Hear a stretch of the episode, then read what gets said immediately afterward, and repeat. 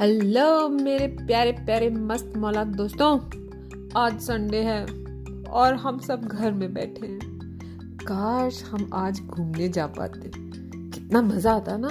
कहाँ जाते? मेरी फेवरेट जगह है जू जू हम जू जाते। जू में क्या मज़े आते हैं यार। एक तरफ़ बर्ड्स हैं कहीं हाथी हैं कहीं जिराफ है कहीं शेर है। आह, अब जू तो जा नहीं सकते। तो एक काम करते हैं ना जू की कहानी सुनते हैं। और ये कहानी बहुत स्पेशल कहानी है। ये कहानी है जू में काम करने वाले नाई की। और इस कहानी का नाम है चिड़िया घर का नाई। नाई कौन होता है? बार्बर जो बाल काटता है। तो भाई, एक था नाई, लेकिन वो ऐसा वैसा नाई नहीं था। वो था चिड़िया घर में जानवरों के बाल काटने वाला नाई। और उसका नाम क्या था? बदलू सिंह। अरे, बदलू सिंह जी जो थे, वो थे मोटे और छोटे। उनके गोल मटोल चेहरे पर बड़ी बड़ी मूछें थी और उन्हें सब जानते थे। बदलू सिंह हमेशा टीन का एक छोटा सा बक्सा लेके रखता था और उसके बक्से पर बड़ा बड़ा लिखा हुआ था बदलू सिंह जोरदार, नाइयों का सरदार। बदलू सिंह के बक्से में तीन कंघे थे।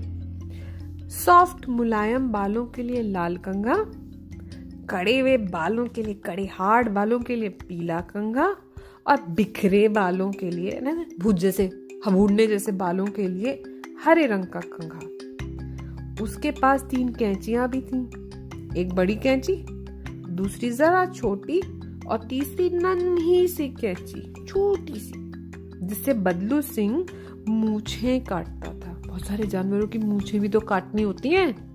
मूछे काटने का काम करता था। उसके बक्से में दो तौलिए भी थे।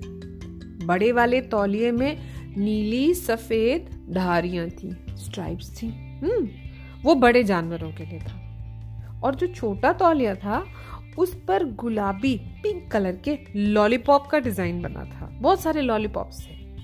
और उसे बदलू सिंह ने छोटे जानवरों के लिए रखा हुआ था। एक दिन सुबह सुबह बदलू सिंह चिड़ियाघर गया, जू गया। हाथ में टीन का बक्सा था और वो खुशी से मुस्कुरा रहा था।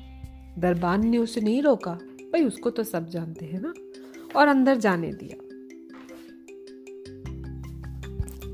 बदलू सिंह ने चिड़ियाघर का चक्कर भालू घर से शुरू किया, जहाँ भालू रहता था ना। उसने भालू से कहा, नमस्ते। भालू ने जवाब दिया, नमस्ते। लेकिन मैं आज बाल नहीं कटवाऊँगा। बदलू सिंह ने फ़ौरन अपनी डायरी निकाली। अपॉइंटमेंट डायरी थी ना, और कहा, क्या मतलब? आप आज भी बाल नहीं कटवाना चाहते? लेकिन आपने तो दो महीने से बाल नहीं कटवाए हैं। तुम ठीक कह रहे हो, भालू ने सिर हिलाकर कहा। लेकिन मैं नहीं कटवाऊँगा। क्यों? क्योंकि मैं अपने बाल उन लड़कों की तरह बढ़ाना चाहता हूँ, जो मुझे देखने आते हैं। हेयर बैंड लगा के मैं वैसे बनना चाहता हूँ। मैं कूल लगना चाहता हूँ, मैं बाल नहीं कटवाऊँगा। बदलू सिंह जी बोले हाँ अच्छा ठीक है ठीक है ठीक है, कोई बात नहीं। और वो कहकर आगे बढ़ गया। फिर वो खरगोश घर के पास गया, जहाँ पे बहुत सारे बनीज रहते थे। अब सामने बहुत सारी झाड़ियाँ उगी हुई थी, मगर कोई खरगोश दिखाई नहीं दे रहा था। बदलू सिंह को बहुत सारे कान दिखाई दे रहे थे। वो हंसकर बोला, अरे भाई, छिपिए नहीं। आज बाल कटवाने की आपकी बारी तो है ही नहीं तो चुप क्यों रहे हैं आप लोग? तो जैसे ही बदलू सिंह ने ये कहा, सारे खरगोश उछलते कूदते बाहर आ गए। हँसते हँसते बदलू सिंह जिराफ घर की तरफ़ गया। जिराफ जनाब जो थे, वो ऊँचे इमली के पेड़ से, इमली के पत्ते खाने में मस्त थे। बदलू सिंह ने उससे भी कहा, नमस्ते। जिराफ ने कहा, नमस्ते नमस्ते। बदलू ने पूछा, कहिए, बाल कटवाने हैं? जिराफ बोला हाँ हाँ आइए आइए बदलू जी. बदलू सिंह जिराफ घर में घुसा और एक सीढ़ी लेकर आया। अब इतना ऊँचा जिराफ है, बाल कैसे कटेंगे? उसने सीढ़ी जिराफ के पास लगाई और ऊपर चढ़ गया। उसने अपना टीन का बक्सा खोला और बाल काटने लगा जिराफ के।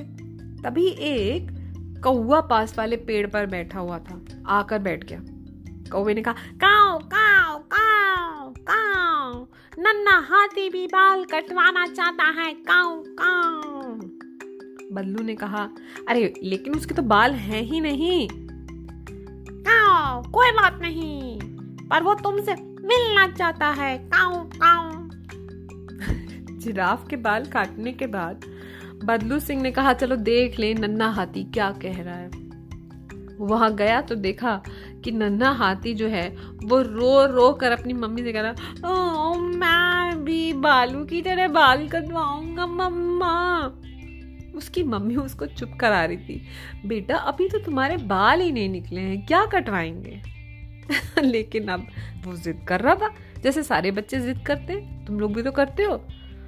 तो बदलू सिंह ने क्या किया कि चलो, कोई बात नहीं, उसने लॉलीपॉप के प्रिंट वाला टॉवल निकाला, अपना चश्मा लगाया और नन्हे हाथी की पूंछ के टिप से थोड़े से बाल काट दिए उसको खुश करने के लिए। हाथी खुश हो गया।